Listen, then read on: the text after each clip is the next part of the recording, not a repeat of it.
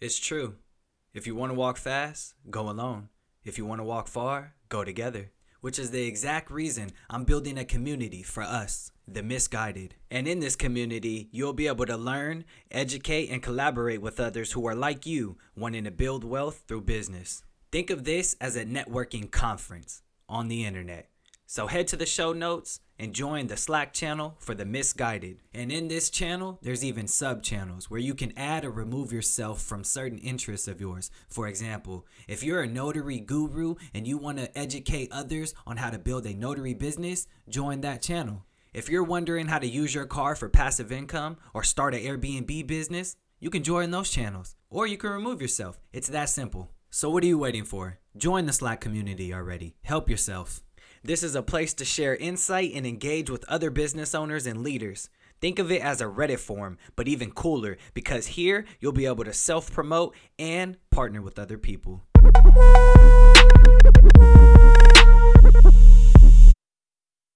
Why the world make me feel misguided? I can't it, I'ma shake the globe, change it. Why they don't share this? Who else know this? I smell rodents, I'ma shake the globe till they feel it. Why the world make me feel misguided? I can't hide it, I'ma shake the globe, change it. Why they don't share this? Who else know this? I smell rodents, I'ma shake the globe till they feel it. What's up, everybody? This is the Misguided Podcast. We intend to guide you to a better future. The purpose of this podcast is to do exactly that. We will dive deep into the stories of entrepreneurs and highlight what makes them successful, but also pinpoint mistakes they've made and how to improve them. Our goal is to make you start thinking about building generational wealth through business.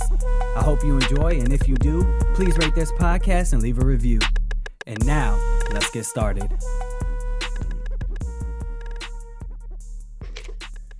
All right, what's up, everybody? My name is Juwan Rohan, and this is the Misguided Podcast. We intend to guide you to a better future. I'm sitting here with Justin Standley. How are you doing today, my brother? I'm good. How about yourself, man? I am living. I am living. It's Friday. Technically, it's my Monday. Um, I'm a realtor, oh, so it's about to get real busy this weekend. Uh, but yeah, nah, I'm living up, man. So it's it's a good morning. I'm having my coffee right now. Um, how's everything over there? I, I heard you uh, got into a new studio for your podcast. Yes, sir, man. So I'm just dealing with furnishing that and trying to get it all set up so we can start shooting out of there. So yeah, that's that's pretty much been uh, been taking up my time for the last yeah. couple of weeks and just getting everything situated. Yeah, is it hard moving everything? Like, what are you are you adding new like back backdrops and stuff to the to the new one or what?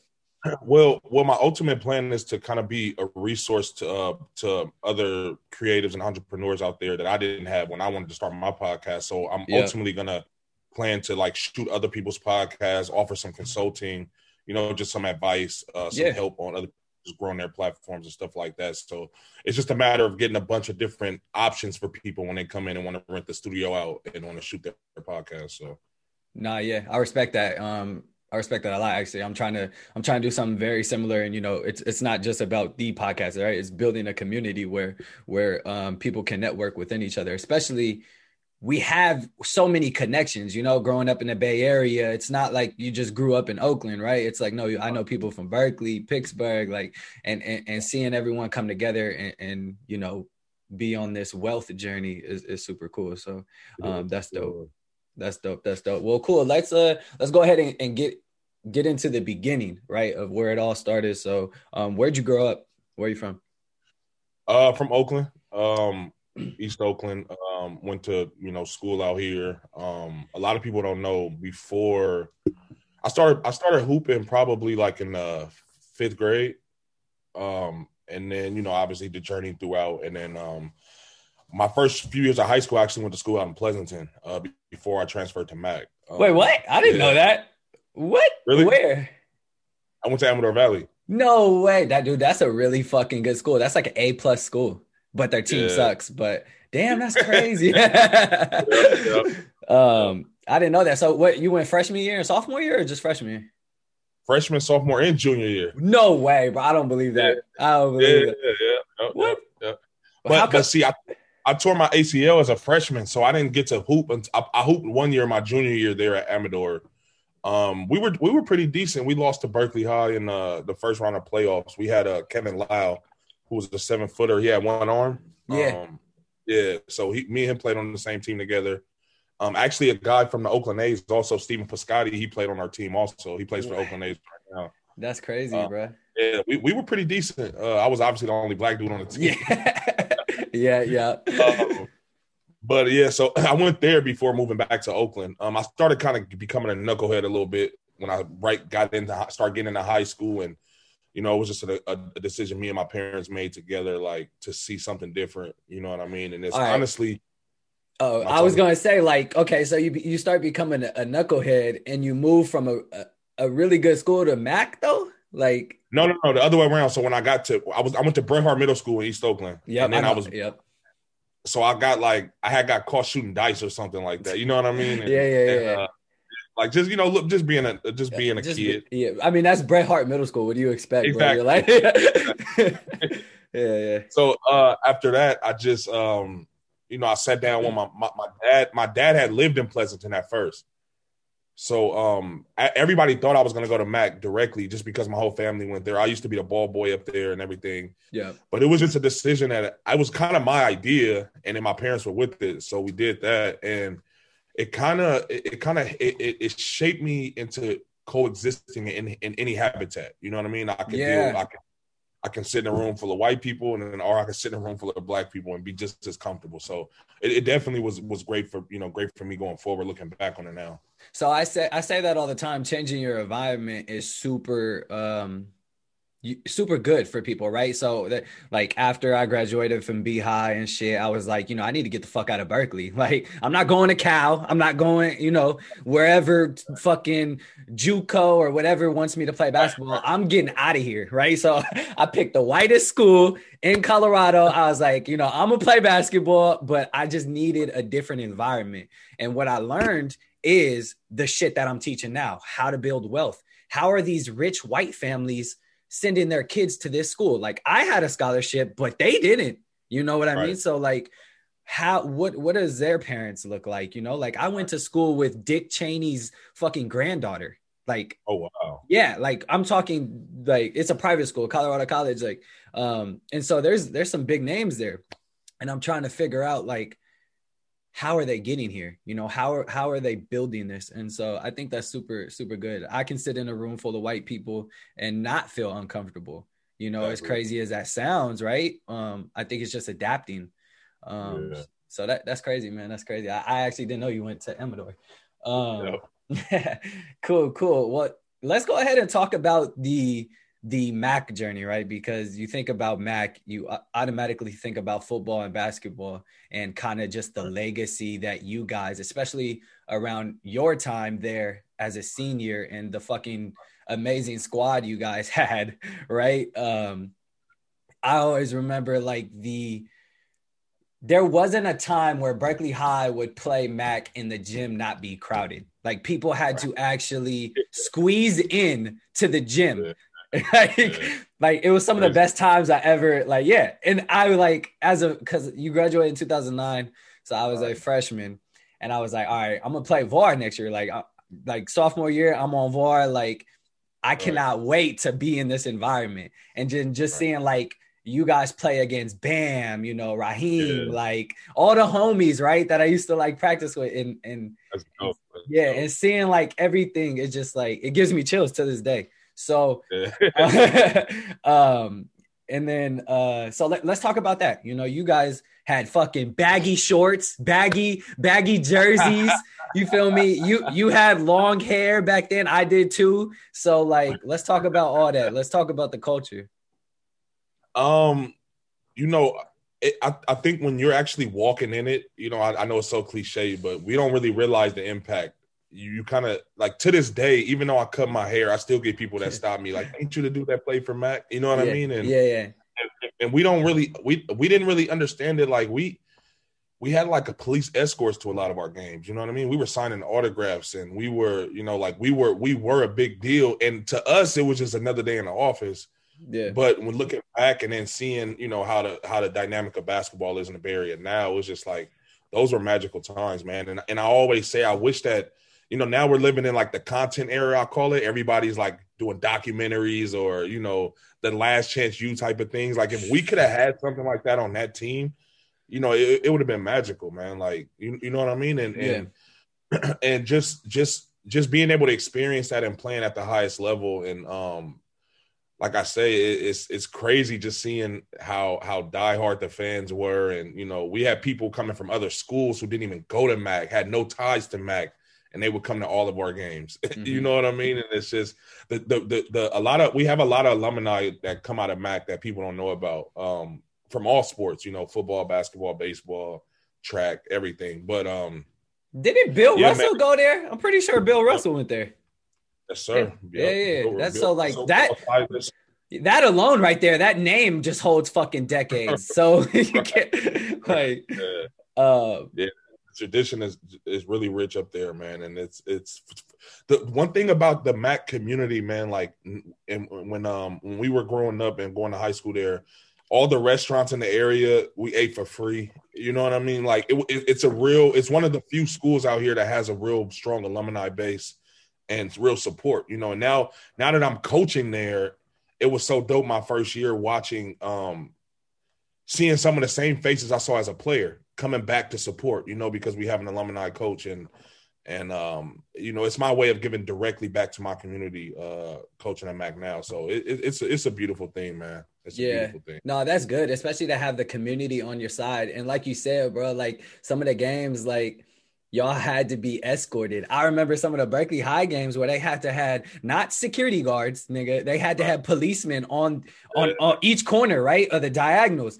And you know what the crazy thing is is in the 4 years whatever I don't remember any huge like fights between Berkeley High and, and Mac. It was all love, right? You brought everyone together and it was like, nah, we just here for basketball. Yeah, there was some thugs and shit in there, but nothing was gonna pop off. You feel me? Because it was like, nah, we here to see this. This is an NBA game to us, right? Yeah, so yeah. I think that was that's the, cool. that's the beautiful that's the beautiful thing about basketball, man. And to kind of reiterate what you said earlier, it like it brings people from all walks of lives together. You know what I mean? And it's, yeah. it's that little round ball. Literally, you know, I've met some of my closest friends through that. You know, like we said, we have we have had pretty much the same circle of, of you know the, the group of hoopers out here, and you know, Bam, I was just with Bam the other day. You know what I mean? And and and, and we we but we have that camaraderie and that in that brotherhood. No matter what we're doing in life, we all yeah. support each other. And we grew up as rivals. You know what I mean? Yeah, I was just about to say y'all were on opposite teams and y'all fucking yeah, hanging out to this day. Exactly. Yeah, and, and and that's that's what makes it dope, man. And and it, it's it's like I said, it's when you're walking in it, it's easy to kind of take it for granted. You know what I mean? Mm-hmm. But but just looking back and and really, you know, like being when I lived in LA for a little while or when I lived out of state, it's just seeing how how much other areas don't have what we have, it really makes you appreciate it. You know what I mean? Yeah, yeah, yeah. No, no, I, I, I totally get that, and and it's crazy because you're right. Like basketball, just that orange ball brings so many people together. And even if we might not notice it, like you're saying in the moment, right? We're like, oh no, that's my rival. Like I, am gonna see his ass on game day, blah blah blah years later, you start to realize like how close of a blind friendship you guys formed, right? Yeah, like till this day, like me and Delani, we cool, like, but we used to be right. rivals in high school. Not right, even right. high school, in middle school, right? We used to go against each other sixth grade, Longfellow versus Willard, like, and and then the fact that like you meet so many people throughout this journey and, and can still connect after. And now it's all about, okay, how do we build this community back up? Right. And I think that, and I love what you're doing. And, and I think that's super, super good to pinpoint. Also want to shout out uh, Will Cherry for getting his name on the court the other day, uh, or not the other day, yeah. but a couple weeks ago. That's, that's like, that's crazy. That's big time. Yeah. Um, that's a beautiful thing. Yeah. So, um, cool, cool. Uh, did you play any other sports besides basketball? I played. I played. Uh, so I played like Pop Warner football um, mm. for the East Bay Warriors when I was young. Oh yeah, yeah. Uh, but when I when I actually when I tore my ACL, the doctor straight up told me like you you know I was doing a lot, a lot. You know I was playing on my my middle school team. I was playing CYO. I was playing AAU. Mm. I was playing. Yeah. Two AAU teams. I was playing football. Like I had no break. So when I tore my ACL, it was just like, all right, you're overworking yourself, and and uh, so I kind of had to pick. And it was crazy because that year, my stepdad, um, I was gonna try for the baseball team at Amador because I love playing baseball. Also, I just never played on the actual team, so I was gonna try out for yeah. the freshman team just to do it. But once I tore my ACL, it was like, okay, you got to pick a sport and kind of stick with that. So I chose basketball, obviously. Yeah, yeah, yeah. Nah, that's cool. I uh, I played baseball like all my life up until until uh, Berkeley High made me fucking pick one or the other. uh, yeah, because they they like overlapped the seasons and stuff, right. especially if you go into uh like you know uh yeah yeah. So uh, I had to pick one like my sophomore year, and I just obviously stuck with stuck with uh, basketball, but. Yeah, baseball. I love baseball. A lot of people say like, "Oh, it's boring," but like when you in it and you grow up in it, oh, it's yeah, you realize like how fun it fun it is, and like the brotherhood is like almost like the same as basketball. So it's super. My cool. son, my, my, son is seven, and he just asked to play baseball. So I'm pretty excited about that. So yeah, I took him to his first A game a few weeks back, and he loved it. So we'll see. Yeah, yeah that's lit. That's lit. Uh, you a, you an A's fan? Yeah, I mean I'm an Oakland fan first, yeah. so yeah. any, any any Oakland team, yeah. And then like I said with with Piscotty playing, and I, I, just love I just love watching the game of baseball, man. Like yeah. I play MLB show all day. I, I, I do all. That's hilarious. I. That's cool. That's cool. Cool. Well, I, I want to talk about um kind of the pressures within our community, right? So so the pressure to, you know, either get into sports, right? Or get into rapping, whatever it is, right? Something artistic for black people. Um, that is very prevalent in, in our culture. Um, for me, my dad necessarily didn't pressure me into it, um, but it was the only focus. Like my dad was only there for me for basketball. You know? Really? Yeah, yeah. Like besides that, I could I could ask him for for new basketball shoes and be like, yeah, okay, I got you. But if I want like lunch money, uh, maybe next week, like stuff like that, right? Really? So it's like I want to know: Did you experience growing up any any pressure to play basketball to make it out? Don't don't worry about this; it's gonna come back on. Um, did you did you experience any pressure um, and forced to play basketball? Um, that's a great question, man. I don't know. I you know what's crazy about that is I don't think I don't think I experienced that until I got to college. Mm. Okay. I, yeah, I never I never felt you know I don't think I've ever spoke about this on camera, but there we go. I, I, I uh you know, being at Mac, right? And and having that's that was like my my my the height of my career, I would say. You know what I mean? As far as like my family came to every game and it was, you know, I was just the biggest deal ever. And then I started to notice that once I got to college and it, it wasn't as hyped up, a lot of people disappeared and that really affected me. Mm. You know what I mean? I felt I felt like, well, damn, where's the support that I had when you guys were coming to watch me play at Mac? You know, and and um, it it, it was almost like it, my sanctuary became like it was like a gift and a curse at the same time. Like I used basketball to kind of keep me away from all the temptations growing up out here and you know kind of stay focused on everything. And then by the time I got to the collegiate level, it just got to the point where I hated it.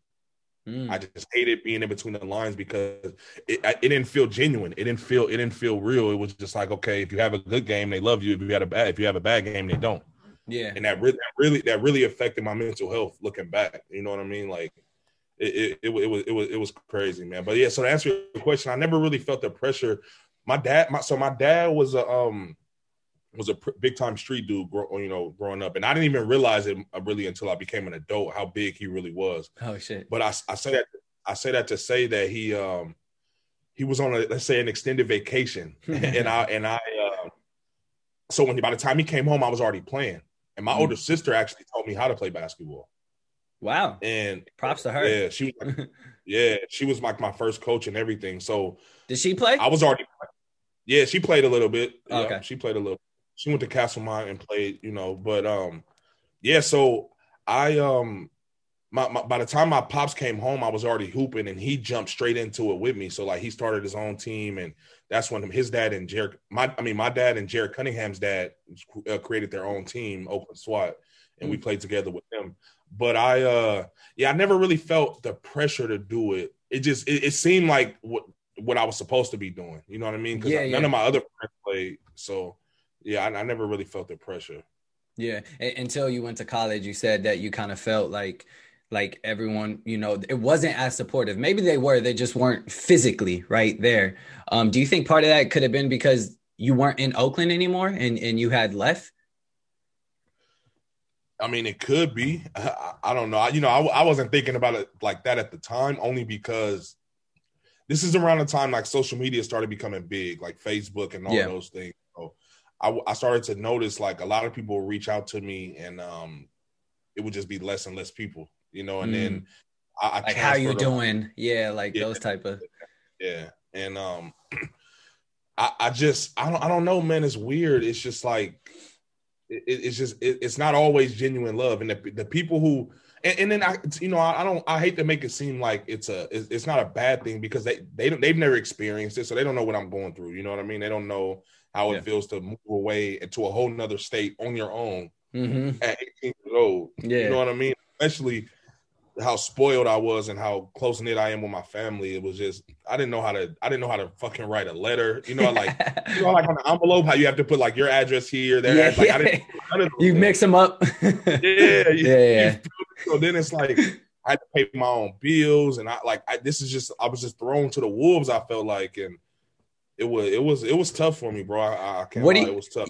I, I, I yeah, I want to I want to touch on that because you know where do you think people could have taught us to be prepared for moments like that right it's, it's like we go all throughout high school and they're like you take the AC take the ACT you know the SAT this is how you get to college but then they don't really prepare you mentally and and like physically how to be once you leave once you get accepted they don't prepare you so where do you mm-hmm. think society parents um, how do you think they can they can guide people to be ready for that?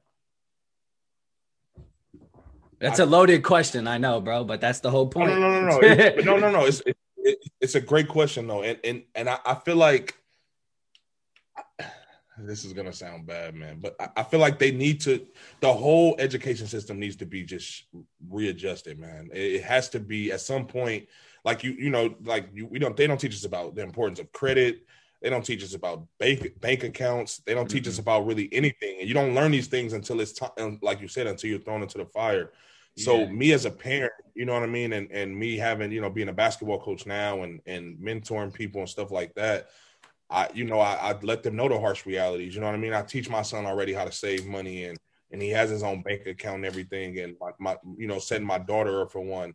And let me I'm gonna, I'm gonna tell you a quick story. So I sold cars um uh, for for a couple years, and in San Rafael, Marin County, which we all know has a lot of money out there, and um, I had a situation where I had an 18 year old girl come in. She wanted to buy a car, but she wanted to like do it on her own. You know what I mean? And and th- this is when I knew that us as a society were kind of starting the race at the bottom of the hill.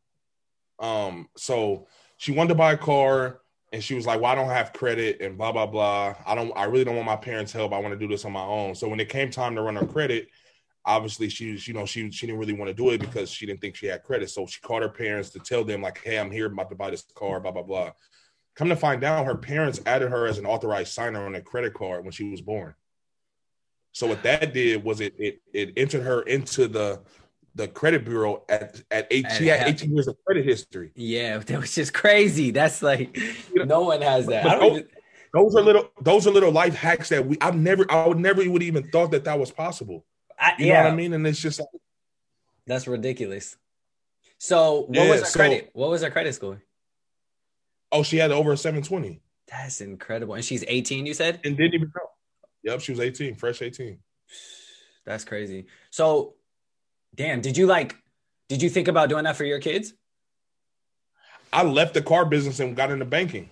I, li- I literally because I was just like, okay, you know what? I need to learn finances. There, there's yeah. too there's too many things that I'm not aware of that other people are, and it's not it, it's sad as to say it's not fair. Like how how do, how am I supposed to go through life and and I don't know these I don't know these small things and and I don't I can't blame my parents because they weren't taught. They weren't taught. Yeah. So that that's what I always like it's like who do we blame in this situation? Do right. you know what I mean? Because part of it is okay, I don't want this to sound bad, but part of it is the responsibility of parents in some way, even if they weren't taught it. We weren't taught it, yet we are making the smart moves to go actually learn it. You left, you went to, to banking, you went and made that choice so that you can be better for your kids. So, right. where is the disconnect with some people of where it's like, well, I don't know it. I'm just going to teach what I know? You know, is it like a sense of comfortability? Yeah, I think it's programming. I think I think they're, they're taught to be a certain way. Do this, do this, do this to get this. Yeah. You know what I mean? Like, yeah, I, I had a I, I, I had an aunt of mine who refused to get she she won a, a, a lawsuit you know for X amount of dollars, and uh, I I was telling her like man you should look at buying some property. She said no I don't want to lose my Section Eight. Like that that type of thinking is so backwards. Yeah, yeah. That's what we. That's what. That's how we're conditioned. You know what I mean? As, yeah. as and and and it's it's so unfortunate, man. But what what the good thing about us, man, and I and I always say, I feel like it's it's right. It's one of the reasons why I do what I do now because I feel like some of the smartest people I've ever encountered are from here. You know mm. what I mm. mean? And some some of my peers that I've just had conversations like this with, and and what we're doing is we we have access to the information, right? And we're taking advantage of it. Not all of mm-hmm. us, but some of us and the ones that are, we're doing things like this to where we're sharing that knowledge and we're opening up people's eyes. I mean, like I said, if I didn't work at that car dealership and I didn't take that one customer, I probably would have never got into bank.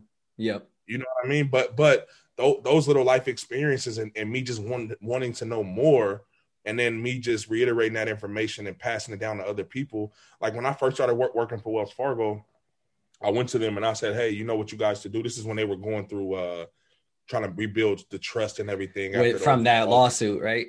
Yeah, yeah. Mm-hmm. And I was just like, hey, you know what you guys should do? Um, we should do a home ownership program, uh, like a seminar for the uh the urban community. You know what I mean? I, I can yeah. get a bunch of black people, and they were with it, but it, it you know it became too much. To and it's a long story of why we didn't do it. But I think those little things are what we need. Like like you said in the school systems, we need to learn you know the importance of buying property um the importance of uh entrepreneurship. Uh, you know it, honestly you know we we all go to we we we work hard through life just to work for somebody else and and it's like you it's never enough. You know what i mean? In these big corporations i'm so anti-corporate america it's it's, it's crazy man. It's crazy. Do, do you still work in the banking system or no? Technically yes. Yeah yeah. Yeah yeah. Okay cool cool. Um Nah, yeah, I, I totally get it, man. And that's like, it's sad because you see it's literally the hamster wheel the, the, hamster wheel you see it happening and it's like oh, how do i just pause this hamster wheel take the hamster out of there and and let the hamster know this is the better wheel to go you know like so i mean that's kind of like the purpose i started this and started in and you know i really just started as almost a and it still is like a self-reflection, right? A a almost a, a diary um, for my kids. But now I'm getting people who are, you know, in my DMs asking me for financial advice or, you know, how to build a business or, you know, how to how to rent your car out on Turo, right? How to how to buy property the right way and avoid taxes. So it's like, holy fuck, like seeing this that is changing people's lives or way of thinking is like it's crazy, bro. It's like the the uh the Tupac quote uh when he was like, uh, I may not change the world, but I may spark the mind that does. Like that has always stuck with me. And I think that's what, you know, people like us are doing is is it doesn't necessarily mean that we have to, you know, be the most famous, right? Be right. the most biggest podcast, but as long as we are reaching back to our community and getting people to right. at least talk about it, Google it, you know, what is budgeting? What is debt? Right? What is a 401k? I think we're doing right. our part on that end. I agree, man. I agree. Facts, facts. Um, and and like for me, like the the the go get it mentality for me came from playing sports, which is why I was super excited to talk talk with you because you know I feel like we have that that similar you know sports history of of of that go get it mentality. And I feel like we take that into the world of, you know, banking, finance, right? Entrepreneurship. Um, and and I think that is kind of what what uh motivates us to like I think I think back. I think growing up growing up here in the Bay Area, I think we all kind of have a chip on our shoulder. And, mm. and I mm. don't know I don't know why, but if I was to guess, I would say it's because being a hooper, right? Growing up when I would play on the AAU circuit back in the day, right? And I would tell we would tell teams like, "Oh yeah, we're from California." They would like kind of turn their nose up at us, right? Uh-huh. Uh-huh. When people think California, they think LA, they think mm-hmm. Hollywood, they think all of this. So I think we're kind of like the, the long distance cousin of LA, which which kind of breeds us to be a certain kind of like if you look if you take Damian Lillard for for example, right? And you watch you watch how his career has has has been over the you know me being one year under him, I remember him literally playing for the Rebels, so I kind of know all of his story, right? Mm-hmm. And, and everybody talks about how he has that chip on his shoulder and he's constantly having to prove people wrong, but it, it's it's it's a gift in a way because like you say no matter what we do we we have to come we come into it starting that race at the bottom of the hill at least feeling like it. Mm-hmm. so we have to do really pretty much more than enough to to kind of level out the playing field. And i just think that's a I, I love that about us. You yeah. know what i mean? Because yeah. Yeah it, it it, may, it like you said it makes us go get it. We have to figure just figure shit out yeah, no, yeah, that, that's yeah. I, I, now I'm glad you brought up that Dame situation because a lot of people are like, "Yo, he is playing like he needs to prove something." Till this day, the nigga already proved a lot. Like, like I, there's what else can he prove besides a championship? Like I, am confused, but like yeah. he still plays with that, and and. Yeah I mean, it's amazing. It's amazing to watch, and and you're absolutely right. You think even think about the the people who really didn't make it like that, right? Think about those scrap the no names, right? The people that people don't mention to this day, like, and and and you're like, man, they really used to play with a chip on their shoulder. They were so hard to guard, and yet no one fucking knows who they are now. Like, what are they doing now? So it's like. Crazy. Yeah, and I, I agree, man. It's it's been some some crazy shit, but um, Cool. I want to talk about kind of the downfalls of of playing basketball. Okay, now I don't I don't want it to sound like that, but like in the basketball world, when you're growing up, you're really stuck in this one community, right? You okay, you have a social life, but it's not a social life. It's more of a basketball social life. You're with your basketball buddies. You guys are doing stuff together. Um, you're not really branched out. You can't really go party. I mean, you can in high school a little bit, but when you get to college, it's a whole different game, right? Um, mm-hmm. What kind of shelter did basketball put you in that kept you from learning about this stuff early on? Do you think basketball was a cause that kept it like delayed? if I could, if I could go back, I probably would have never played. To be mm. honest with you, Dude, that's what I needed. I wanted to hear something like that. Okay, okay, yeah. The, the reason why is because um, when I first started working for Wells Fargo, right, I had a um, an assistant manager there who was, I, I when I got there, I was what twenty seven 20, 27, 28 or whatever. So um she was 26, right? And she was making the transition into running her own branch, like being a branch manager. Oh shit. And I and I asked her, and she's from she was from the Philippines, right? And I was just like, damn, like what because like what brought you out here? And she's like, Oh, I came out here to go to nursing school. She was like, and then I got this job at Wells Fargo as a part-time job, and I just stayed. And I say that to say I feel like basketball kind of when I, by the time I graduated high school, but by the time I finished college, it was just like, okay, now what? Like, what do I do now? What, what, like, where do I, where do I go from here? You know what I mean? I go get a job. It's going to be entry level. I'm gonna have to intern. I start. I try coaching at the collegiate level. It's like I don't. I can't afford to pay my dues right now. Um, you know, I, I need. I need to make money. It's expensive as hell living in California, like we all know. But um, I just feel like it kind of. It, it kind of it was a distraction in a way. Like I, it, it took me it took me longer to feel the real world because mm-hmm. I was so wrapped up in the basketball world. Yes, you know what uh, I mean. So, absolutely. So that's why when it comes to my son, everybody's like, "Oh, why don't you make why don't you make him play basketball?" It's like, well, if he doesn't want to, my son is telling me he he rather be a scientist. So shit. Hey, I, I I'm more like fuck basketball. Let's yeah. work. Let's focus on that. You know what I mean? But yeah. I, I just feel like I feel like with with uh when it comes to youth sports period, right? And I, I'm actually writing a book on this. When it just when it comes to youth sports period, the adults, the adult egos fuck it up. Mm. And they brain they brainwash us as kids to think think about it like this. Let's say let's say if you're an eighth grader, right, and you're the number one player in the country, right, as an eighth grader, which is ridiculous if you think about how that sounds. Right? um, We've seen it happen it, before, bro. right, right. But but let's so let's say you're the number one player in the country as an eighth grader. For the rest of your career, you have to fight to stay number one. Because once you drop to number two, they're gonna say what you fell off, right? Mm-hmm. And then you think think of all the other kids who are not number one. They're they're spending the rest of their career trying to become number one. Mm-hmm. And I don't think we understand how much of a um, strain that has on everybody's mental health when it comes to sports. And I don't think that's talked about enough. And which mm-hmm. is what my book is targeting because as kids, man, we de- I devoted my whole life to basketball, and I started to feel like I wasn't getting anything back from it. Yeah, bro. Damn, bro. I needed this interview a long time ago. nah, bro. For you're like 100 percent right, man. It, it's it's it's draining, and not the fact to mention like at an eighth grade level, your brain is just not there to handle that much capacity. So we should be kids, bro. We yeah, should we should kids. be kids. Like, and that's why that's why I had asked the question: Did you ever feel pressured into it? Now, okay, for me, it was like yeah, I felt a little pressure from from from my dad, wow. but there's also external sources, right? Like, you know, I, I went to Willard, like I was the guy at Willard. Like, so now I got the AD wanting me to play every other sport.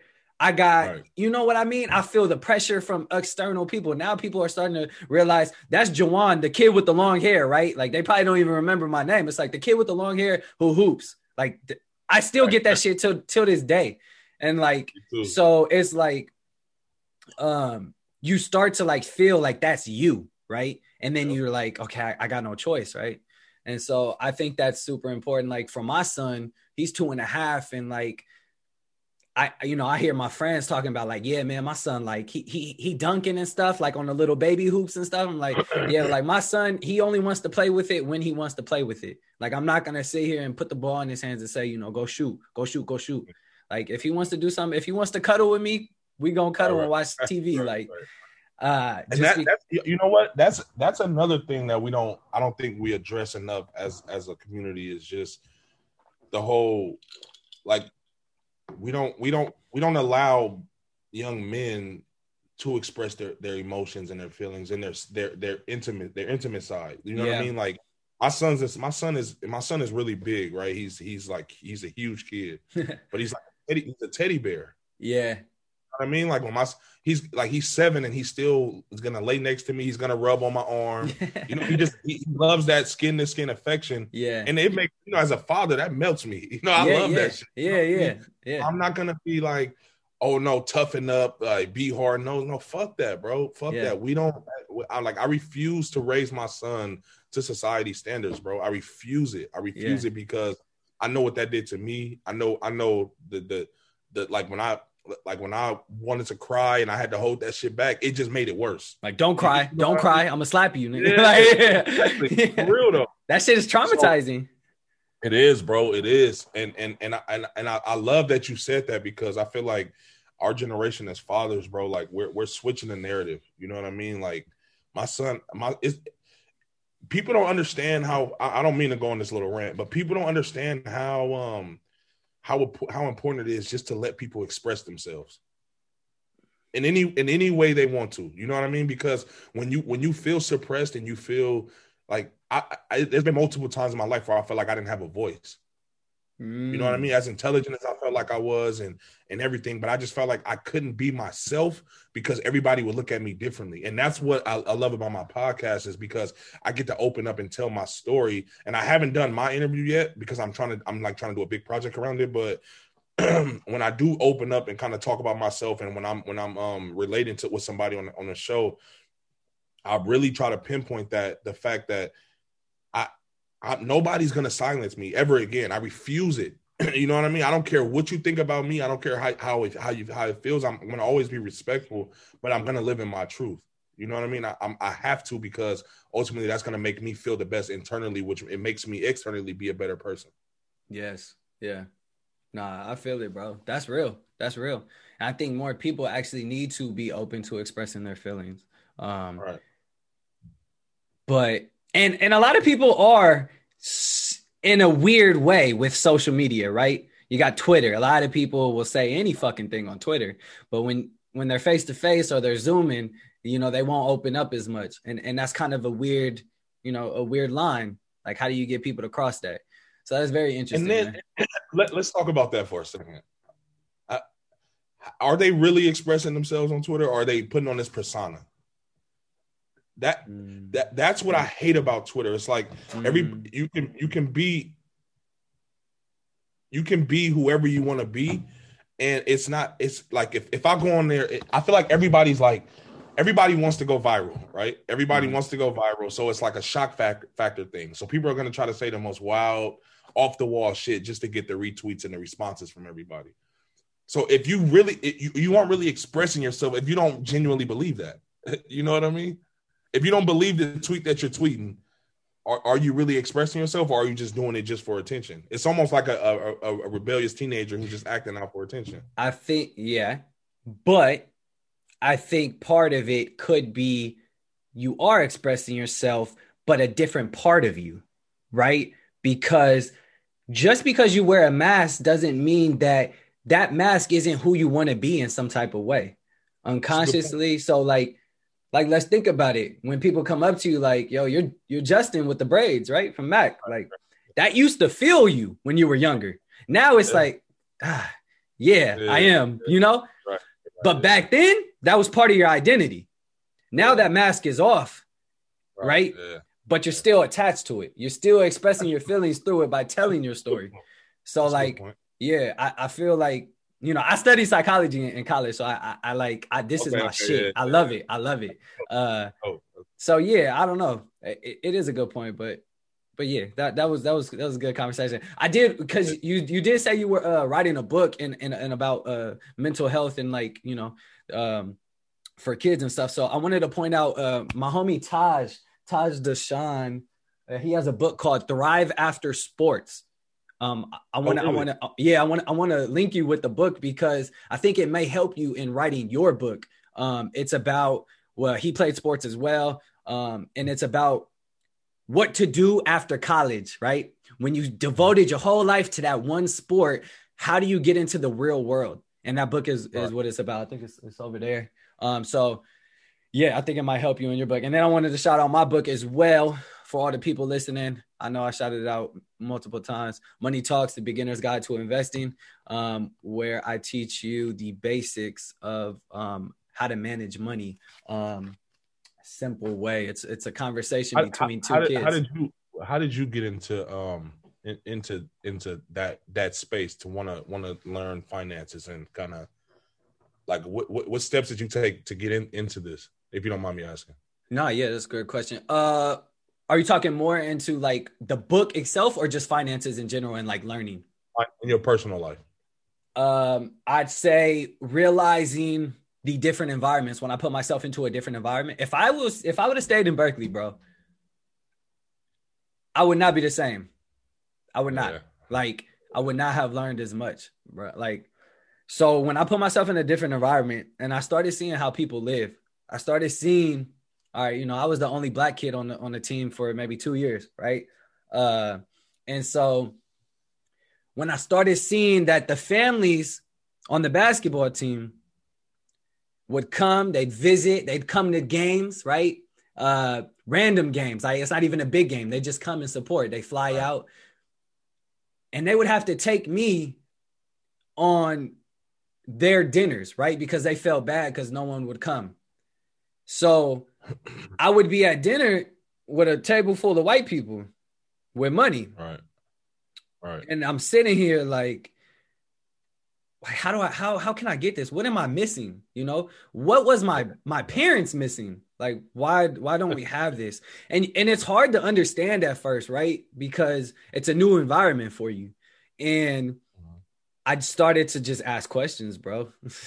how how how what do you do? You know, like okay, Uh, like just ask questions and, and and that started to feel like me learning. And then, bro, this is at the time where podcast is becoming, you know, the thing, right? It's like less music podcast, right? And I start learning. I start reading books like Rich Dad Poor Dad, uh, just stuff like that, and educating myself. You know, on... you know who? You know who? I started to interrupt you. You know who? Made, who? Who? Who told me about that book? Will Cherry. What? Really? That's crazy. Will Cherry yeah, he's a smart dude, man. He's so uh, over, like, look, like he's very fucking smart.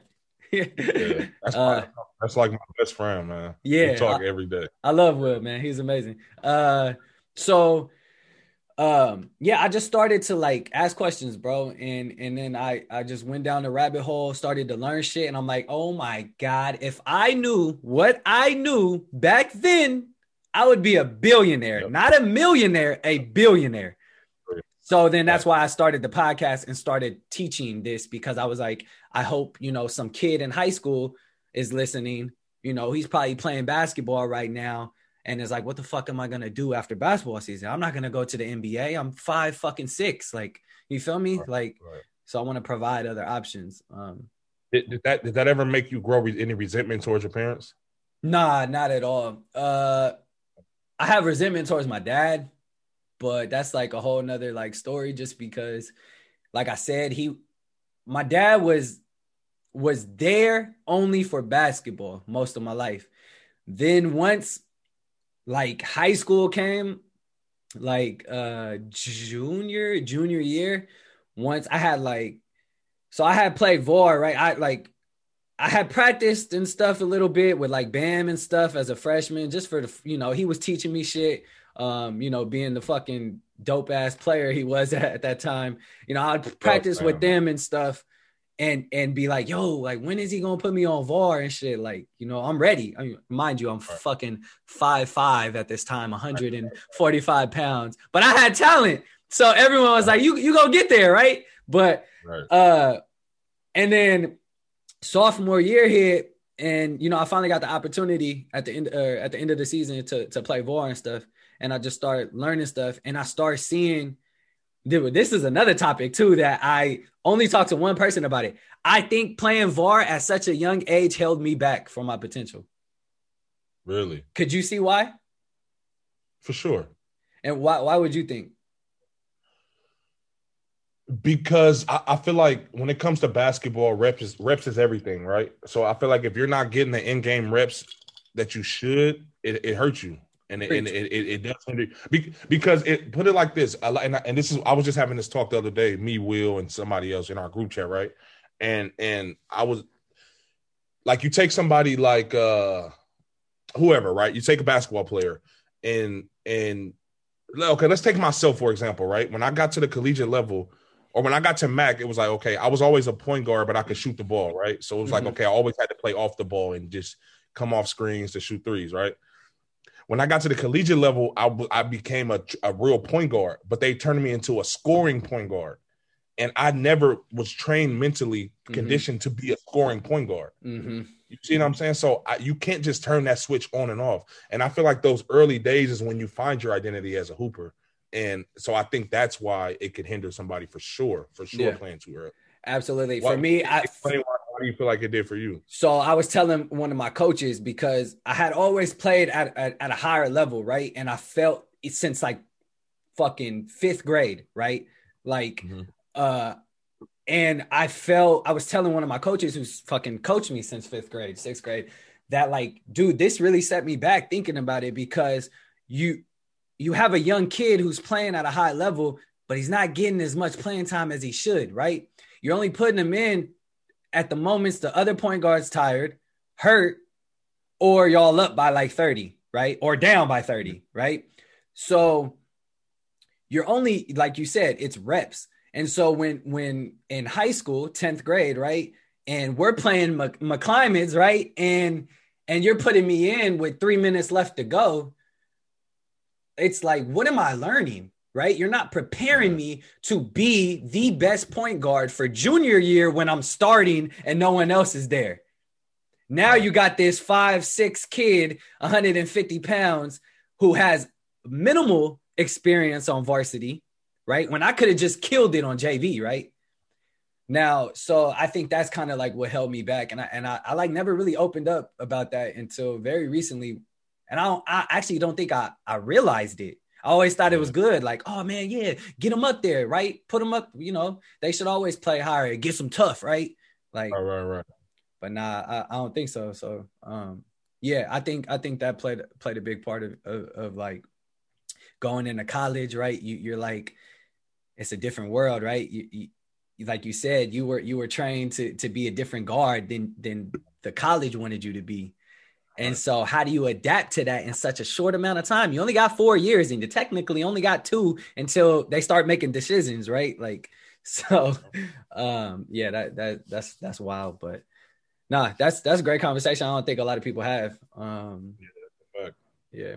Uh, I think, bro, I think the same thing that happened with Langston too. I think if Langston would have had like a little bit more time to like develop in college, like his freshman year, psh, it'd be a whole different story. So, um, but yeah, I want to move on to a segment. Um, I call it Hella Misguided segment. Um, uh, it's pretty much where I ask the same question to each person who comes up here, and that question is: If you were to write a summary or a, a letter to your 18 year old self, what would be a summary of that letter? Ooh. Yep. Oh, let me we, think. We opening up today, man. um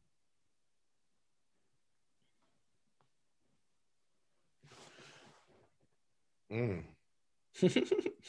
Caught you off guard? Yeah, for sure. You know what? I, I, I think what I would what I would say to my 18 year old self. I'm trying to think when I was 18. Mm-hmm. Um, man, when I was 18, I was angry, man. I was an angry person. I, I, I would just why though?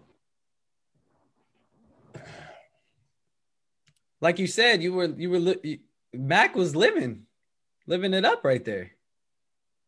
You know, you know what? I, I feel like I feel like myself, right? I'm one of the few people who um who um I kind of had the, the the let's say the worst of both worlds, right? I, I, was I was popular in the basketball world, but I was also outside a little bit, right? So with that being said, I was kind of running the streets. So I, I had I had this that Oakland fire in me to the point to where when I got to college, when I got to college, my college teammates had to kind of pull me to the side, like, "Hey, man, you can't you can't be out here fighting and tripping on everybody and like flipping. Yeah, yeah, it, it, it, was it was that bad. So I, I, think what I what I would tell my younger self was just um, I, this is gonna sound terrible, man. First of all, I, I wouldn't I would I, would, I wouldn't have went to college, bro. I wouldn't have went to college. Oh yeah, that that, that does sound terrible. Expand. because so my freshman year of college, I read a I read an article called "Colleges for Suckers," right? And um, from that moment on, I, I lost I lost respect for the education system. Mm-hmm. From that point on, just because it, it, it showed me that uh, it doesn't it, it doesn't it doesn't work how we think it works. You know what I mean? Go to school, get a good job, and um and and become rich, right? That's like yeah. what, what what we think. Yeah. And I just think in telling in telling my younger self, I would I would be figuring out how to work for myself at that point. Oh, like yeah. trying to learn like how to be your own boss at that point instead of yeah. going to college and wasting your time.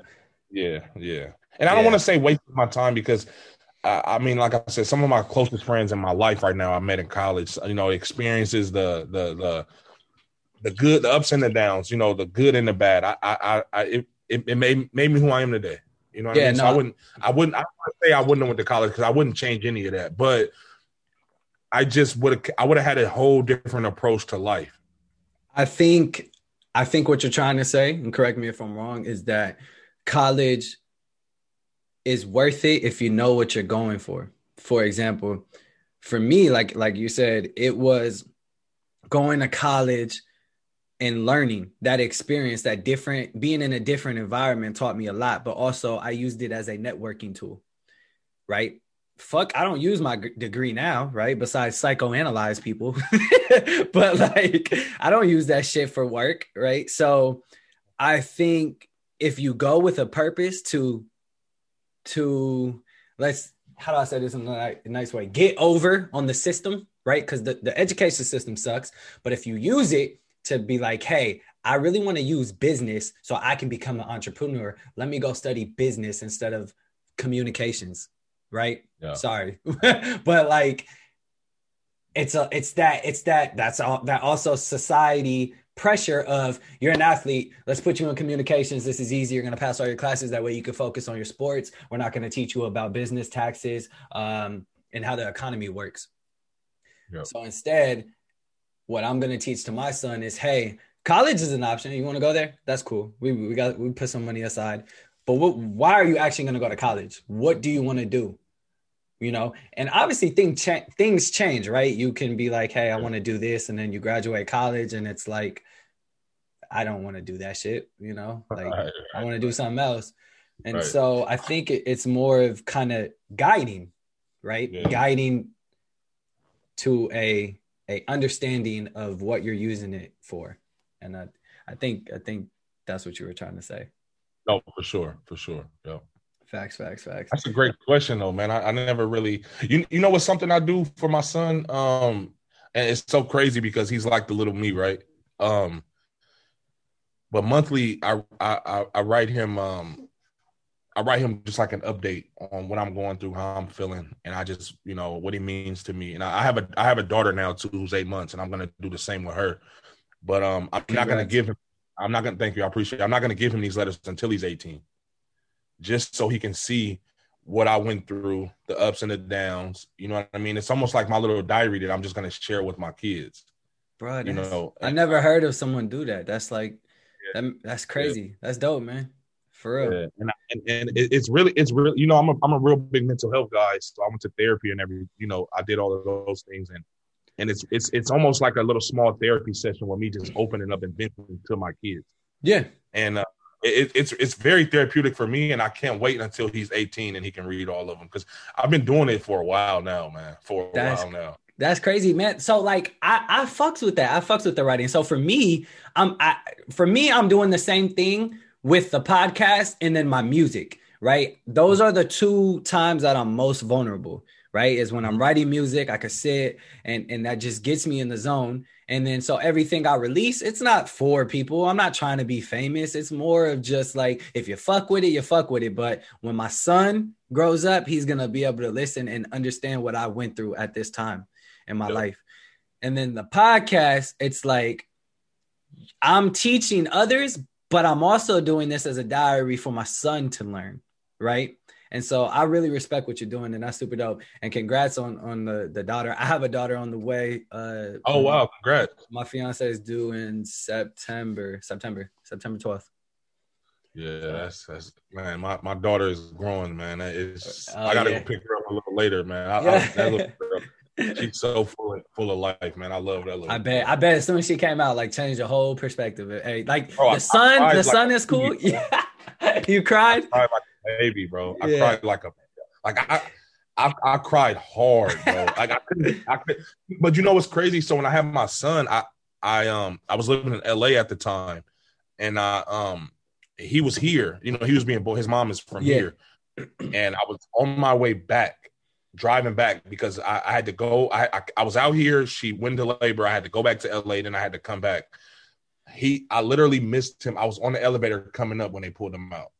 Oh, so I missed the I missed the birth. Yeah, and, but I I cried a little bit with him also, just seeing him afterwards because he had to go in like the the, uh, the, the what do you call it? Incubator. Yeah. yeah, yeah, yeah. And then, but with my daughter, I was like in there in there the whole time. You know what I mean? Yeah. So it, I got I, like actually experienced it, man, and I. I cried like a fucking baby. Bro. Hey, see, see, niggas cry. Niggas cry too. Yeah, yeah. Real niggas. That's yeah, right, crazy. right, right but yeah, nah, that's that's that's a blessing, man. I'm I'm super excited. Um, I already know like, and I, I got what I wanted. I wanted the son to be older, and then I, I wanted here. a daughter. So it's like I got it. Yeah, yeah, I got it. I wanted uh, I wanted a daughter so bad, bro, so bad, and I got it. So I, yeah. I feel you on that. that's cool. That's cool. All right, man. We just got a few questions left. I know you probably got a busy day. You gotta get the shit going. Um, the next question is: What failures are you most proud of? Oh, damn! These are some great questions, man. um, what failures am I most proud of? Um,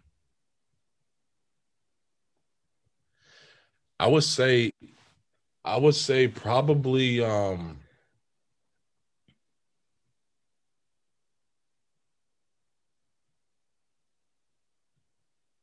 I got you. I got you. Yeah, because my, my, mind is like racing right now with so many things. Um, fuck, bro. This um, is why I don't tell the people the questions before. They always ask how I can prepare. I get it all the time. How how do how can I prepare? I just be like, yeah. nah, man, I got you. no, yeah. I don't. I want it straight, authentic. Yeah, exactly. Exactly. Yeah. Um, I would probably have to say, bro, I.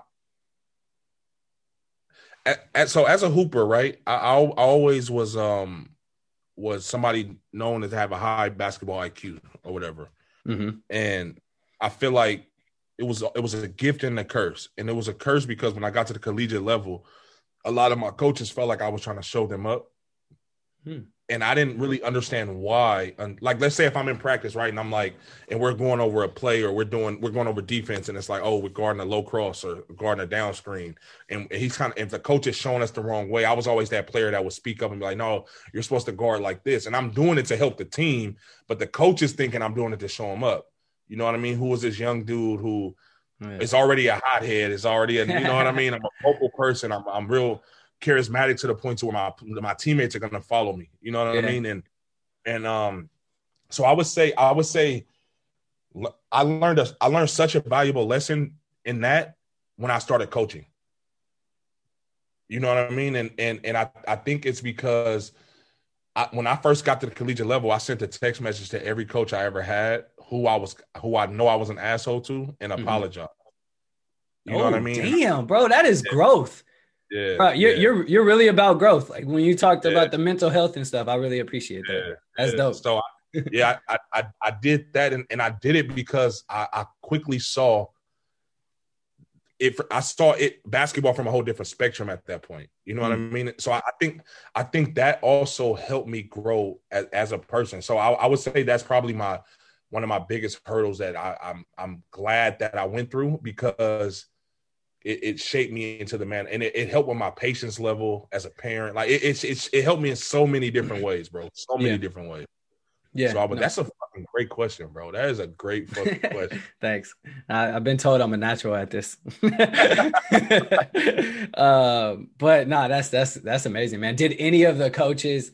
What was like the best response you got from a coach after that text? I um one of the coaches took a lot of accountability for his his part that he played in it, and it and it, and it made me Shit. it made me feel really it made me feel really good. Shit, that's crazy. It made me feel really good. Yeah. That's good. Yeah. yeah.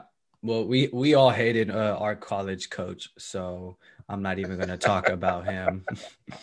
that's a that's a story for another podcast.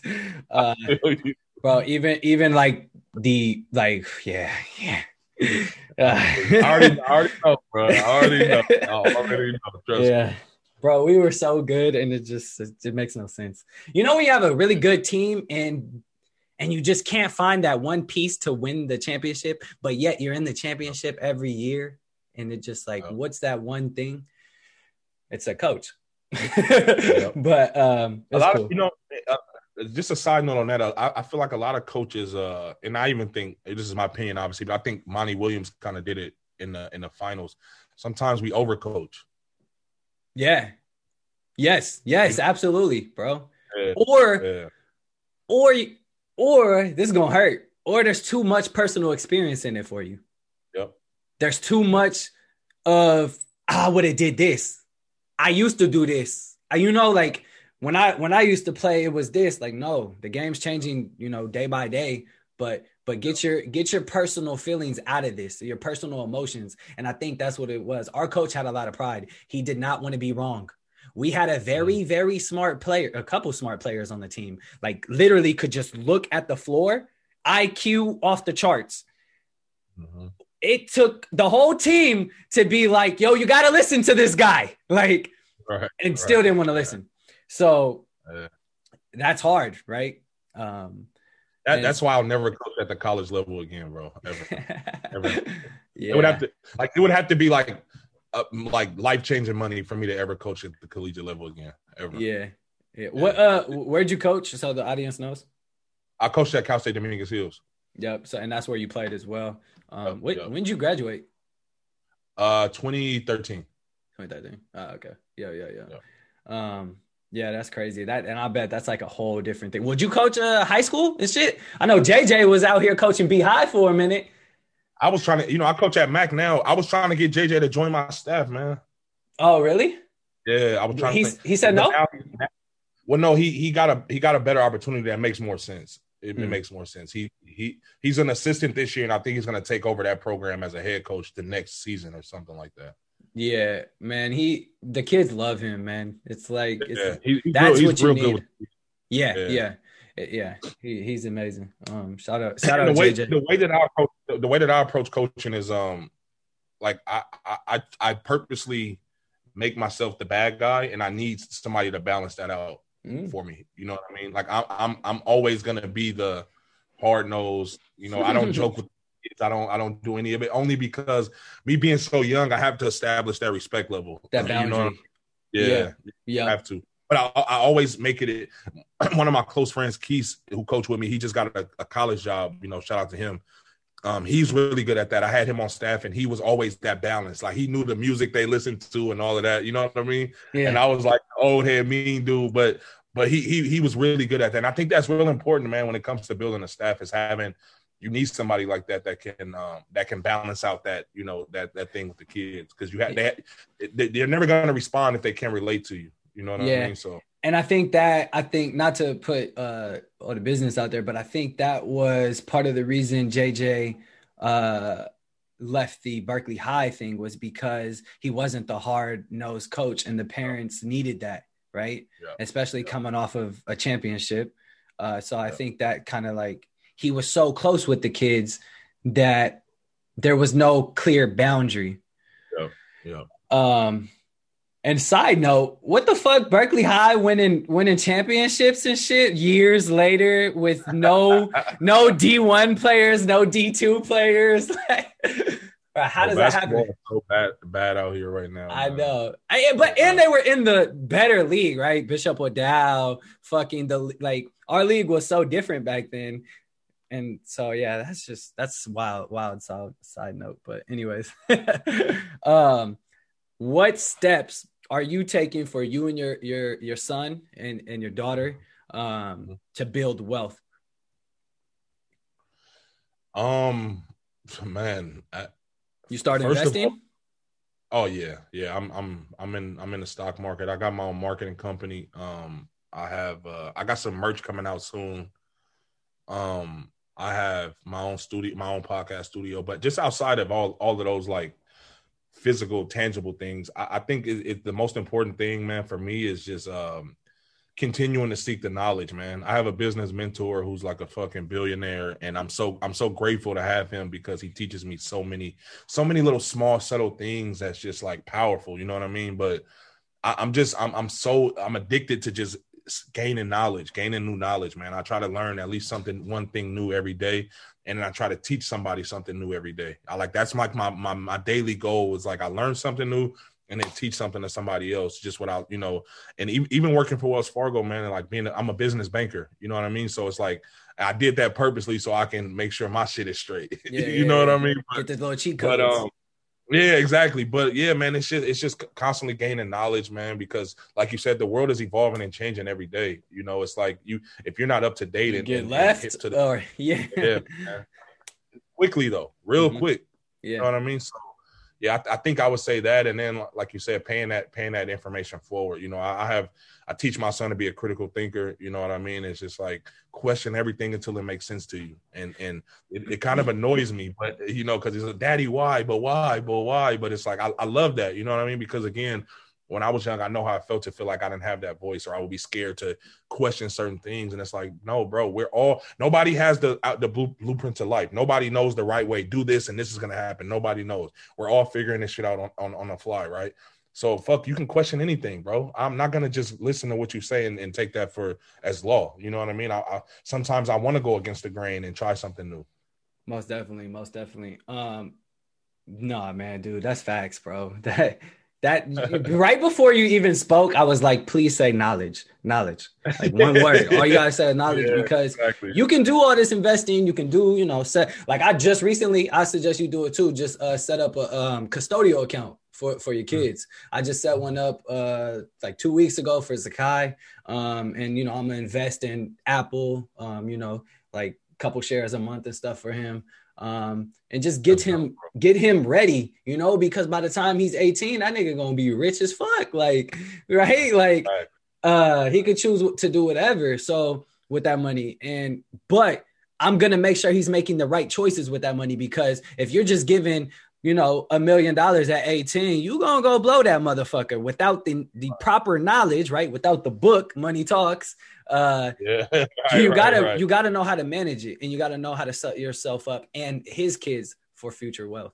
So a, I'm glad you said dope. that, bro. Uh, bro, I want to send your uh, son a, a, copy of the book, bro. Uh, I think it's perfect time to uh to start reading it to him. It's a conversation between two kids. Black kid is teaching the the white kid had to do that. Um, but it's literally a conversation, so it's super easy. There's some math problems you and your son could do, um, and teaching him about like compound interest and stuff. Super dope, bro. Oh wow. Yeah, That's yeah, dope, bro. It, it, did really well on uh, the first day I, I released it, it, it. went number one on Amazon on hot new releases. I, I, think I saw you. I think I saw you tweet that, man. That that's huge, bro. I, yeah. I, I salute. I love that, man. I love that, bro. yeah, you know, that. you know what's crazy is like, like I've been, I've been like like, you know what I noticed is like the and I don't know how to say this, but like all, over the years since I graduated, like a lot of the stuff I've been promoting was music, right? My music. Uh-huh. And and uh-huh. and and you know, a lot of people have different tastes on music. My shit is like I'm, I'm a storyteller. I like like the J. Cole, you know, the so that's not as fancy, right? It's hard to get a uh-huh. crew under that. So when I promote mm-hmm. my music, there's not a, a, lot of love, right? But like I said, it's not for the people, right? It, it's more for me as a journal. Um, but when I promote something like this, like the book shit, bruh, I had so many people coming out of the woodworks from from Mac, Salesian, nigga, Amador Valley, people I ain't talked to in years. It was like, yo, this is huge. Like sharing it. I was like, you niggas ain't shared my shit in years, nigga. Like nah, it's all love. I get it, but it's funny. But, but but but you know what? That it's a life lesson in that though, because if you think about it, man, it, it's just you know, and this is just a message to anybody listening when it comes to, you know, trying something new or doing anything in a creative space. It's like, bro, never stop, no matter what, because it, all it takes is one thing. All it takes is for you to do one thing and it to pick up, pick up steam. You know, even with my podcast, like I remember trying to get to a thousand subscribers on YouTube. It was like, I remember trying to get to 100. Yeah. You know I'm, what I mean? And I'm, I'm trying like, to, yeah, yeah. I, I feel I, and I'm like, I'm like, fuck, bro. Like it's been hella, hella times. Where I'm like, man, fuck this, bro. This shit is like I'm at only 300 subscribers. I'm never gonna monetize my YouTube channel, but it's just uh-huh. like, you know. And I had I had that one clip go viral, and and it was just like, bro, that's all it takes, bro. Like you, you feel me? So I say all that to say, man, just keep that, that just keep per, just keep pushing through, bro. Keep pushing, keep pushing. You, we just one day away from our lives changing, bro. That's how I look at it. Yeah, no, I, you're hundred percent right, bro. And congrats on the thousand subscribers. Um, uh, not not big time. I'm trying to right now. You know what? I and and we could talk about this another day, but um, I got to show you the the uh, promotion side of it. I've been I've been uh, uh, paying for for uh, YouTube ads and stuff, bro. I, I like two weeks ago I had because I had just started the YouTube right. I'm more focused on the Apple Apple podcast. Like two weeks ago, in two weeks I've gained about 130 followers. and likes, comments, engagement, shit like that. So we got to talk about that. Uh, that yeah, we gotta we gotta link up and put some shit together, man, for sure. Yeah, we'll Outside talk about it. We'll talk about it uh, after this. I got I got some ideas in, in, mind. But uh to wrap up this episode, um, I always end with a guided conclusion segment um, where I ask one question we haven't talked about previously. I know all of the questions today actually were hard hitters for you, uh, but that's just talent, you know. um, nah, this one is heavy, bro. This one's heavy, bro. Um, I hope no one takes it the wrong way, right? But what would you tell our community in hopes of fixing it. What advice would you give to fix our community? And what I mean by that is, like we've talked about on this episode and every episode, we are misguided in many ways. Mm-hmm. What advice would you tell them to guide them? And I'm talking to the Black community specifically.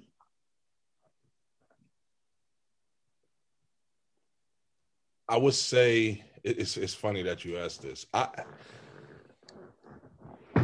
in in in order to overcome the system, we have to learn it, right? And and I say that to say we have to kind of we have to take our guard down a little bit and be more open to to conversations with people that aren't like ourselves because unfortunately this is their world that we're living in and you know i don't have to define who they are but this is this is their world that we're living in. And in order in order to get to where we want to go and really change generational wealth and and really really tackle everything that's wrong with with with um with us as a community i feel like we have to we have to first look within ourselves and and and, and fix the fact of we we, we kind of almost have to uh unlearn everything that we've been taught right yeah. Because because because we're taught to either like you said earlier, either make music, you become an athlete, you sell drugs.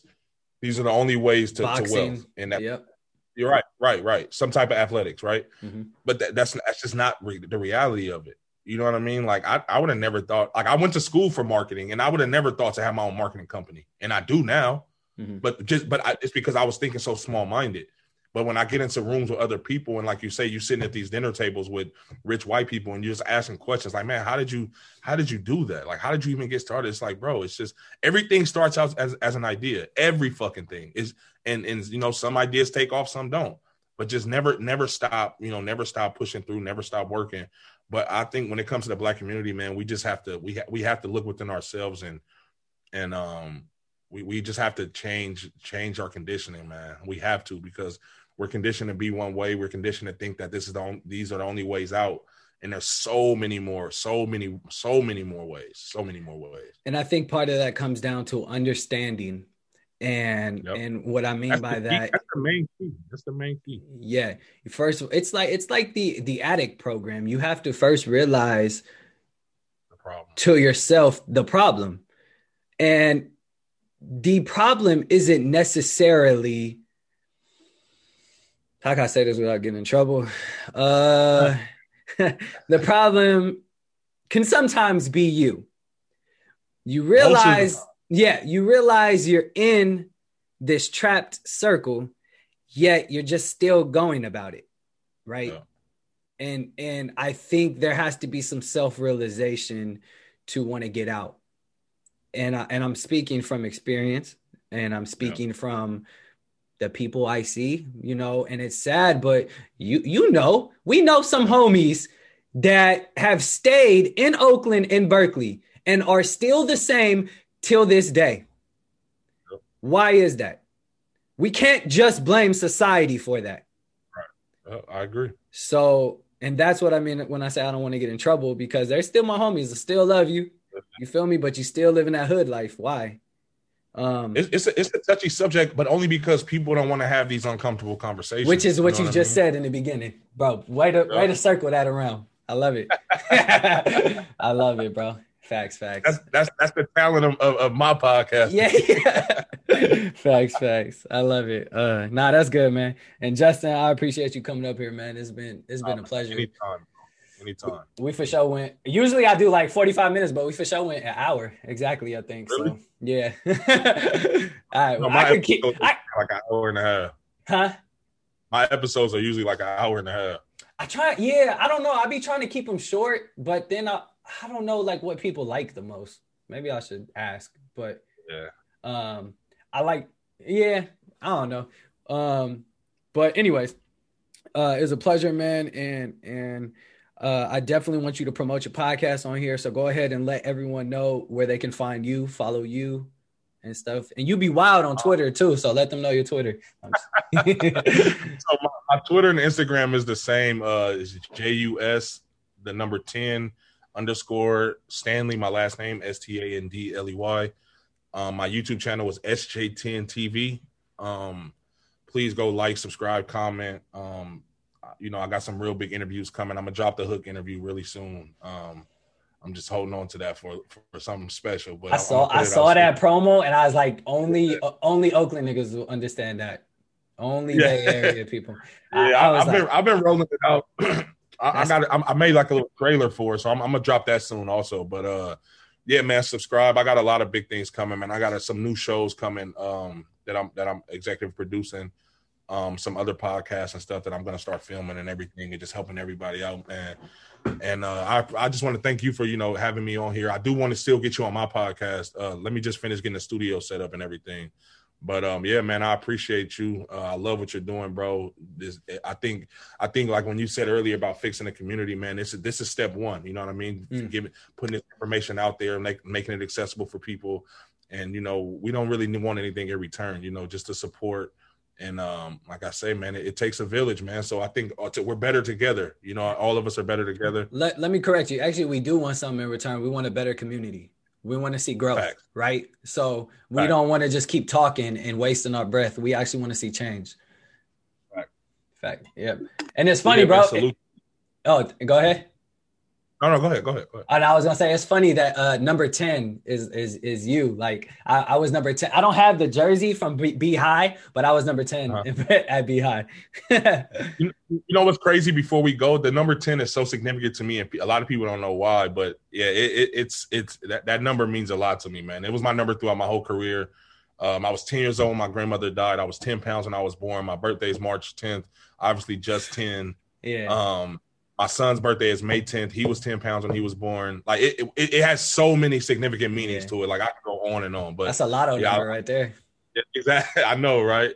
But yeah, so yeah, that uh, that that's what it is, man. For sure. Well, I appreciate you, Justin. Everyone, you heard it here. Make sure you go follow, like, subscribe. Um, he's got amazing guests on his podcast, um, and we're talking big time people. Um, and so you need to definitely go check that out. And yeah, we appreciate you listening. This is the Misguided Podcast. We're intending to guide you to a better future. My name is Juwan. Again, I'm sitting here with Justin. And you heard it, guys. Thank you. Evolving from a healthcare crisis into a financial one, shuttering businesses, upending industries, and placing the livelihoods of hundreds of millions at risk. How are countries around the world coping with sudden, open, steep rises in, un- in unemployment? And should we expect even more job losses this year because of the plunging global demand? Could the after effects of the pandemic be uh. even more deadly than the virus itself? Yeah. It's been a little hectic lately, so if you're listening, I hope you hear me. I thought I had clear vision, but 2020, 2020 was a bit hazy. So much thrown at me, but yet I'm still standing. I gotta admit, in the beginning I had confidence, then I lost my job. The pavement caved in, but like Pac said, I'm a rose that grew from concrete. They tied me down, but I bounced back on my feet. Unemployment at a high, I guess I'll join in. I still got my businesses, time to cash in. Election coming up, gun stores overcrowded. Time to send balance in. And Kanye got what? Sixty thousand? You gotta be joking. A divided nation is still waiting tonight to learn who will be the next what? occupant of the White House. The tide has apparently turned in favor of former Vice President Joe Biden after the Associated Press put Wisconsin and just moments ago Michigan in his column. That gives Mr. Biden 264 electoral votes. That is just six away from the 270 necessary for victory. I'm nervous. Palms sweaty, legs weak, fingers twitching. Vomit on my sweater, I feel the world spinning. Sick to my stomach, I can't eat. November 4th, the world stopped, I can hear its heartbeat. Dead silence like the calm before the storm. You felt it, I can feel it too. Three days to decide a winner. Racists thought they had it, boo hoo. You know you cheated, you just needed time to hide the proof. So what it do? Y'all got guns? We got them too. We ain't here to riot, just cut back on your racism diet. Karen, Billy, Bob, Jacob, and you too, Wyatt. You can't hide, you're too white. This year was less than I, cause when it started to get good, psych. The world caught feelings, lost flights, captions lie. I hope 2020 history books tell it right this time. Man, what are your thoughts? it's, um, well, it's easier to be a parent this morning. It's easier to be a dad. It's easier to tell your kids character matters. It matters. Tell them the truth matters. Being a good person matters. It's a vindication for a lot of people who have really suffered. You know, the, the I can't breathe. You know, that wasn't just George Floyd. That was a lot of people that felt that they couldn't breathe. And, and, and, and you spent so much of your life energy just trying to hold it together. And this is a big deal. I, you know, I just want my son to look at this. Look at this. You know, it's easy to do it the cheap way and get away with stuff, but it comes back around.